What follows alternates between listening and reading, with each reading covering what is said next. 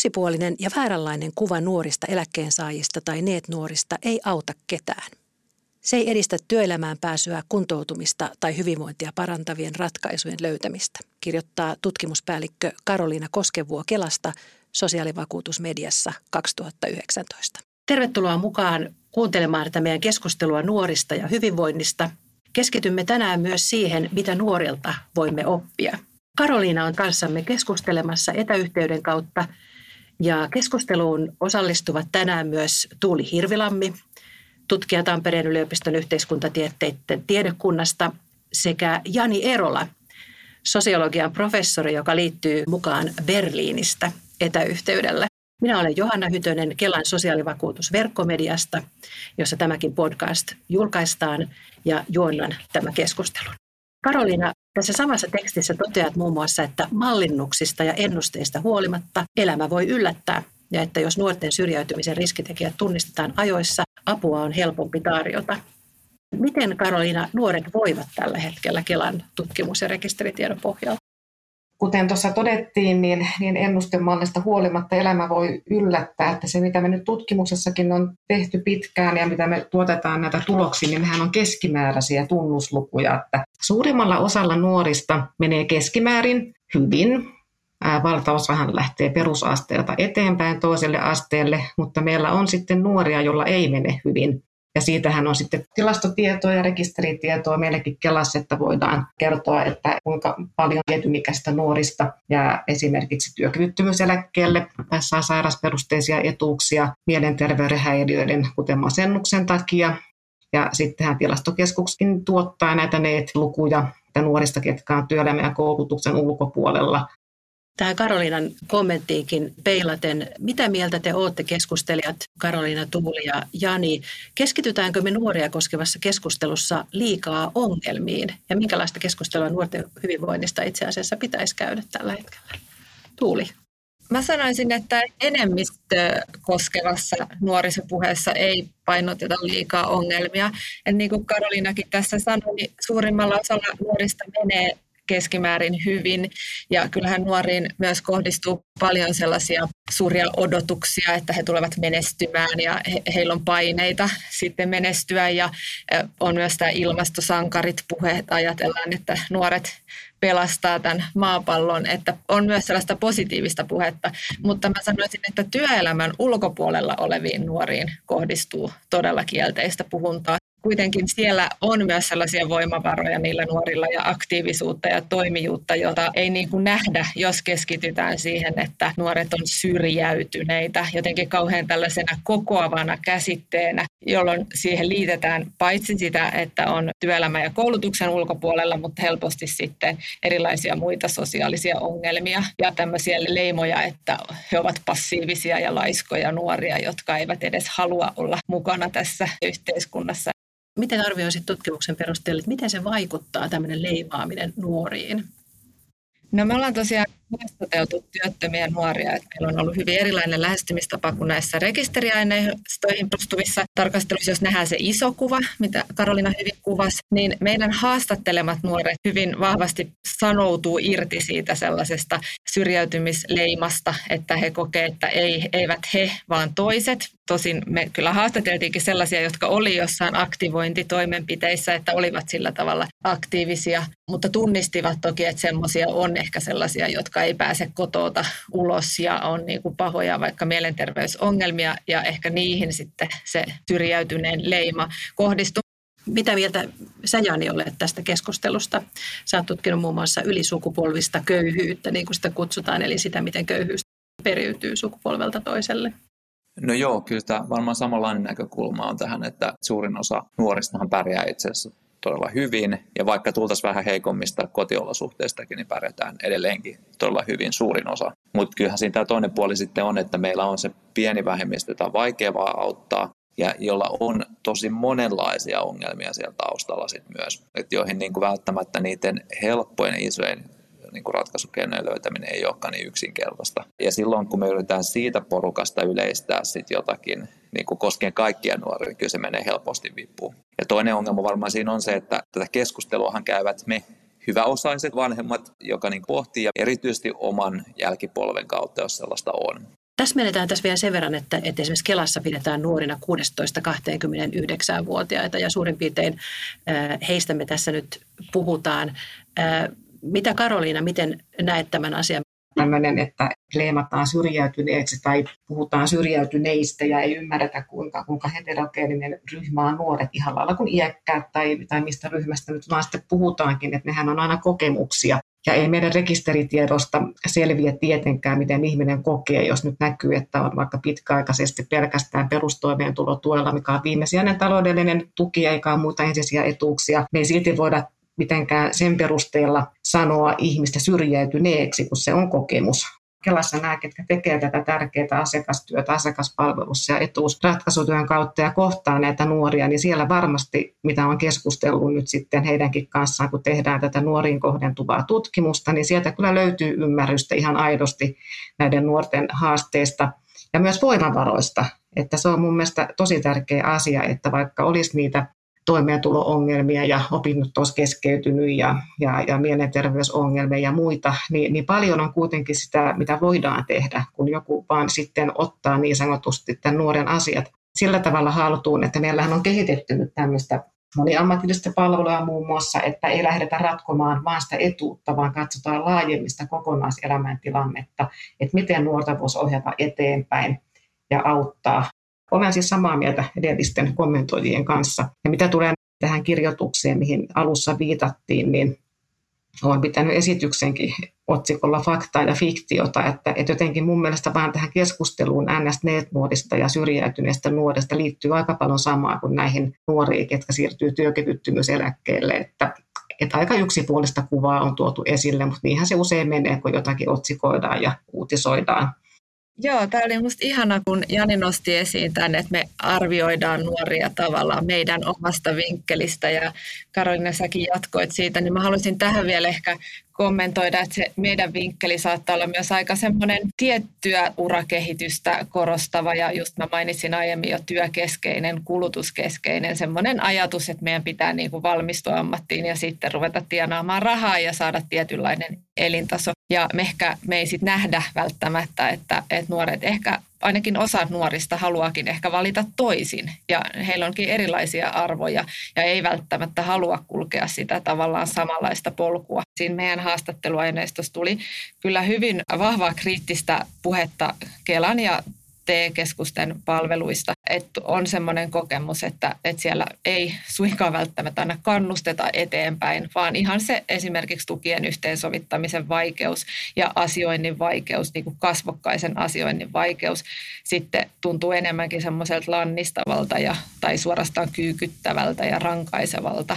Ja nuorilla ei ollut sellainen kokemus, että heitä tuetaan näin, näin niin kuin kokonaisvaltaisesti mitä tuossa kuvattiin, että toivottavasti palvelut kehittyy.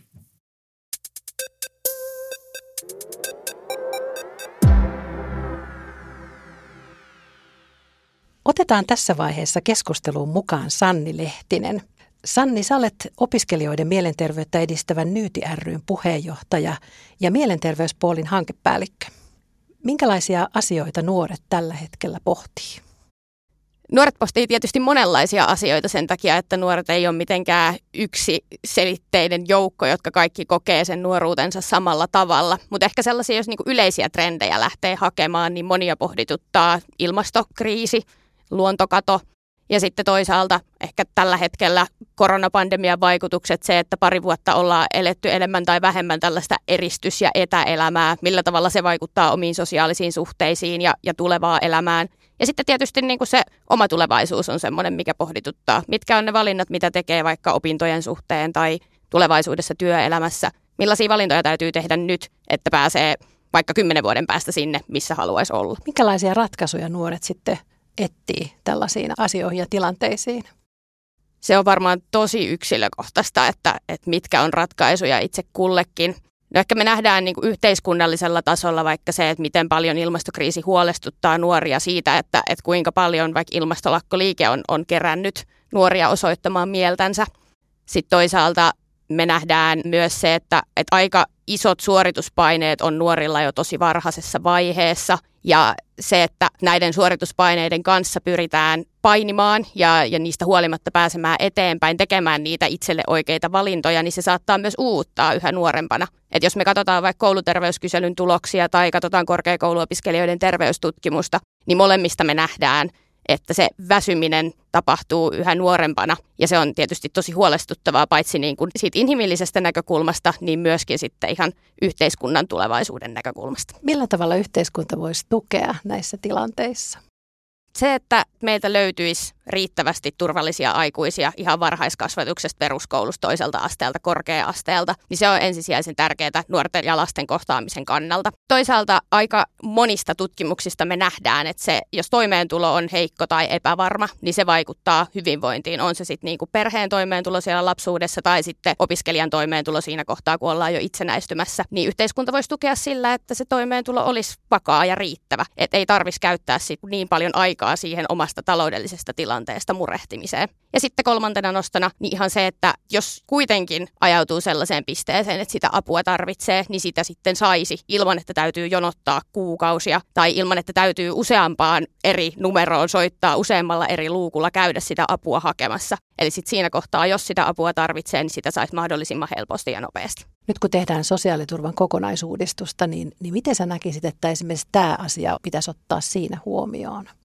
No mulla on kaksi pointtia tähän keskusteluun. Ensinnäkin mä ajattelen, että silloin kun me pohditaan, että miltä se tulevaisuuden sosiaaliturva näyttää, niin me mietittäisiin jo etukäteen, että millaiset mielenterveysvaikutukset sillä mallilla on, mikä ikinä se tuleekaan olemaan. Ja tietysti kun me pohditaan näitä vaikutuksia etukäteen, niin silloin me toivottavasti pystyttäisiin myös rakentamaan sellainen malli, joka ennen kaikkea vahvistaa sitä mielenterveyttä eikä kuormita sitä lisää. Ja sitten toisaalta se, että se olisi mahdollisimman selkeä. Se on ehkä yksi sellainen aika iso asia, jota nykyisessä tukiviidakossakin usein pyörivät ihmiset pohdiskelee, että mikä nyt on se tuki, mitä mun pitää hakea ja jos mä haen tätä tukea, niin voinko mä hakea myös tätä toista ja, ja millä tavalla nämä keskustelee keskenään ja mitä jos mun elämäntilanne muuttuu, niin joustavuus ja selkeys on sellaisia asioita, joita ehdottomasti pitäisi ottaa huomioon siinä tulevassa sosiaaliturvamallissa. Sen lisäksi tietysti, että taataan se riittävä ihmisarvoinen elintaso kaikille. Puhuit tuossa hyvästä elämästä, niin voiko tämmöiseen kysymykseen vastata, että minkälainen on nuorten käsitys hyvästä elämästä? Poikkeaako se esimerkiksi vanhempien sukupolvien käsityksestä? Siinäpä on, on mielenkiintoinen kysymys. Mä uskon, että monet perusasiat on säilyneet.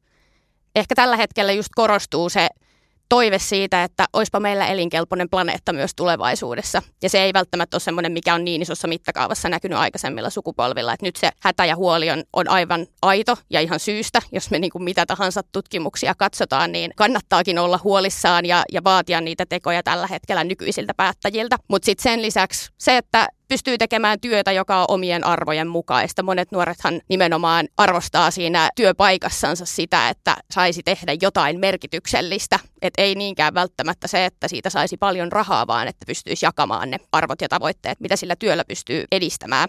Ja sitten tietysti se, että ihminen on kuitenkin laumaeläin. Se, että olisi aikaa ystäville ja läheisille, niin se on monille sellainen tekijä, mikä siitä elämästä mielekästä tekee. Ja tämän kaiken pohjalla on tietysti se, että voisi pysyä myös terveenä niin fyysisesti kuin sitten mielenterveyden kannalta puhutaan hetkinen arvoista ja asenteista ja odotuksista. Oot itse kuvaillut blogissasi ihanasti, että opiskelet yliajalla. Kymmenen vuotta on tainnut tulla täyteen jo opiskeluaikaa ja oot jossain vaiheessa varmasti valmistumassa, mutta sä oot saanut aikaan tosi paljon esimerkiksi järjestötyössä ja opiskelijapolitiikassa ja opiskelijoiden asemassa. Minkälaisia asenteita ja odotuksia sun mielestä nuoriin kohdistuu ja miten ne vaikuttaa tämän tyyppisissä tilanteissa? Miten sä oot itse kokenut? Kyllä me eletään aika vahvasti suoritusyhteiskunnassa, sellaisessa järjestelmässä, jossa tosi nuoresta lähtien pitäisi jo olla semiselvää, että mihin suuntaan ollaan menossa ja minkälaisia valintoja kannattaa tehdä missäkin vaiheessa, että pystyy tähtäämään sitten sinne sellaiselle urapolulle, minkä, minkä itselleen haluaa. Niin mä ajattelen kyllä, että omaan kokemukseen on kyllä vaikuttanut paljon myös se, että se mun polku ei ole ollut sellainen niin sanotusti mallikappale, koska olen tosiaan kymmenettä vuotta yliopistossa tällä hetkellä ja tavoiteaikahan mun tutkinnolle olisi ollut viisi vuotta. Ja kuten sanoit, niin olen täysipäiväisestikin toiminut monissa järjestöissä tässä välissä ja, ja varmasti tehnyt asioita, jotka on niin kuin hyviä ja arvokkaita ja tärkeitä, mutta sitten se ei kuitenkaan mun niin kuin opintopolun näkökulmasta näytä siltä. Että siellä niin kuin mun tutkinto-oikeuden puolella mä oon vaan niin kuin tuplasti tavoiteajan ylittänyt opiskelija. Ja kyllä mä huomaan, että se vaikuttaa siihen omaan ajatteluun ja siihen semmoiseen pohdintaan siitä, että onko mä nyt riittävän hyvä yhteiskunnan jäsen, kun en ole vieläkään sitä maisterin tutkintoa kasaan saanut. Tämä suorituskulttuuri on sellainen, jonka mä huomaan kyllä paljon mun ympärillä myös ihmisiä pohdituttavan, ja se näkyy myös niin kuin näissä näissä niin kuin viimeisimmissä tutkimustuloksissa, kun nuorista ja opiskelijoista puhutaan, että ne paineet alkaa kasautua jo tosi nuorena ja sitten niin kuin sellaisessa paineistetussa tilassa tehdään valintoja ja päätöksiä ja yritetään siinä samalla vielä oppia, opiskella, oivaltaa, laajentaa sivistystä ja sitten vielä elää niin kuin kaikki muu elämä siinä, siinä sivussa, että et sehän ei riitä pelkästään, että menestyy siellä, siellä opintopolulla, vaan pitäisi myös hankkia oman alan työkokemusta, pitäisi menestyä niin kuin sosiaalisissa suhteissa, perustaa perhe, hankkia asuntoja, autoja, pari koiraa, mitä näitä perinteisiä tavoitteita nyt on, niin ne on ehkä sellaisia, jotka saattaa, niin kuin vaikka ne ei edes olisi sellaisia tavoitteita, mitä omalta elämältään haluaa, niin ne voi olla sellaisia, mitkä sitten kuitenkin kummittelee siellä takaraivossa, että no jos mä en täytä näitä kaikkia oletuksia, niin pystykö mä kutsumaan itseäni aikuiseksi? Ja se on jännittävä pohdinta, mitä, mitä huomaan itse käyväni aika usein, mutta myös niin kuin oman ikäluokan pohdiskelevan tässä ympärillä.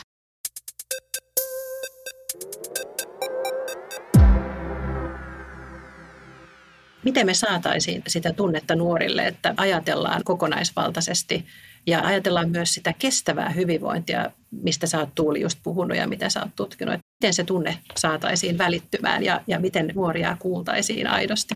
Miten sä Jani näet?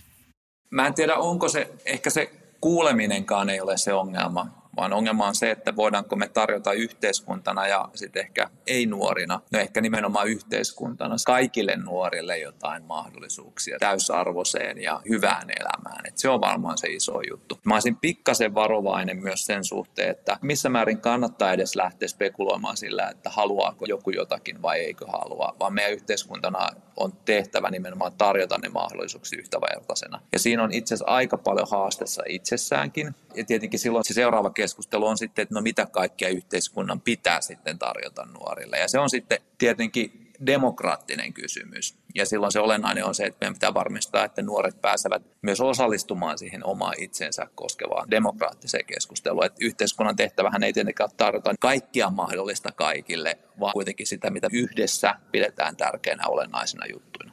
Mutta tietenkin, jos siihen päätöksentekoon ei pääse nuoret itse osallistumaan, niin se on, se, on se, niin kuin se isoin ongelma. Et varmaan se isoin haaste on itse asiassa, että meidän pitäisi varmistaa, että meillä olisi niitä nuoria erilaisista väestöryhmistä sit mukana myös sitä nuorisoa koskevassa päätöksenteossa. Yksi haaste on se, että meillä on siis palveluita ja meillä on kehitetty näitä palveluita, mistä äsken kerroin, että muun muassa vuonna 2019 tuli tämmöinen lakimuutos nuoren ammatillisesta kuntoutuksesta ja sitä edelsi tämmöinen kehittämisprojektikin, missä sitten kehitettiin uusi tämmöinen matalan kynnyksen kuntoutuspalvelu, nuottivalmennus, mikä on ollut, ollut positiivista, että sinne on nuoria ohjautunut, että haaste on se, että miten ne nuoret, jotka ei ehkä sitten keskimäärin niitä palveluja, joita he voisivat saada ja heille kuuluisikin tarjota ja heitä auttaa, niin miten nuoret sitten löytää. Tämä on semmoinen haaste kyllä, että on palveluita, niitä kehitetään, ja sitten voidaan tulla tähän keskusteluun, että, että mitä voitaisiin nyt sitten vaikka dataa hyödyntää tässä ennakoivammassa palvelujen tarjoamisessa mahdollisesti ja miten ne tahot, jotka voisivat nuorille sitten informoida näistä palveluista, niin miten sitä voitaisiin sitten edistää tässä yhteiskunnassa, että ihmiset saisivat oikeassa elämänvaiheessa, kun on näitä tiettyjä kriittisempiä koulutussiirtymät ja elämänvaiheet, missä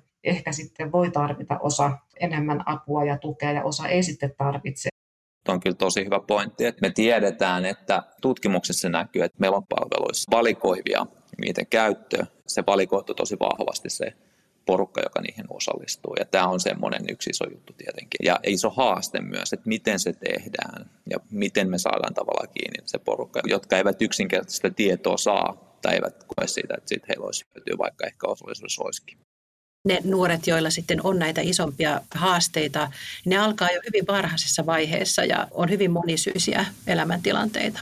Se me tiedetään, että aika paljonhan usein puhutaan siitä, että huono-osaisuus alkaa kasautua jo varhaislapsuudesta tai itse asiassa silloin tota, en, ennen syntymää jo sitä ihan, ihan kohdussa ollessa, että se on varmaan se yksi iso juttu, että tavallaan että sit sä jäät vaan enemmän ja enemmän jälkeen. On niitä lapsia, joilla on kaikkea siinä ympäristössä, mitä tarvitset ja vähän enemmänkin. Ja sitten meillä on niitä, joilla ei ole sitäkään vähän, jota he ehkä tarvitsevat ja yhteiskunta toki onneksi hoitaa ison asia, osan niistä. Mutta toisaalta on myös sit se, että ne niinku kriittisimmät vaiheet siinä suomalaisessa järjestelmässä kuitenkin ne niin kuin rajautuu sinne nivelvaiheisiin, just niin kuin Karolina tuossa mainitsi, Siellä on se nimenomaan se niin kuin peruskoulusta keskiasteelle siirtymisen vaihe, ja jos sitten ollaan jatkamassa keskiasteelta jollekin, että mitä sitten tapahtuu. Että kyllä ne on nämä niin kuin kaksi keskeistä juttua. Että se, mikä meillä on se hieno homma, että, että meillä on erityisesti peruskoulu sehän tasaa ihan älyttömästi tapa, tasaa oppimiseroja, mutta se myös tasaa näitä kaikenlaisia muita sosiaalisia eroja. Ihan siitä syystä, että se on hyvin homogenisoitu ja säädelty ympäristö tavallaan, ja, ja kaikille yritetään tarjota samat lähtökohdat siinä systeemissä. Ja siinä mielessä niin kuin järkevää, että monella tapaa on just pohtia niitä nivelvaiheita, joissa isoja asioita tapahtuu. Mutta tietenkin, jos asiat lähtee menemään todella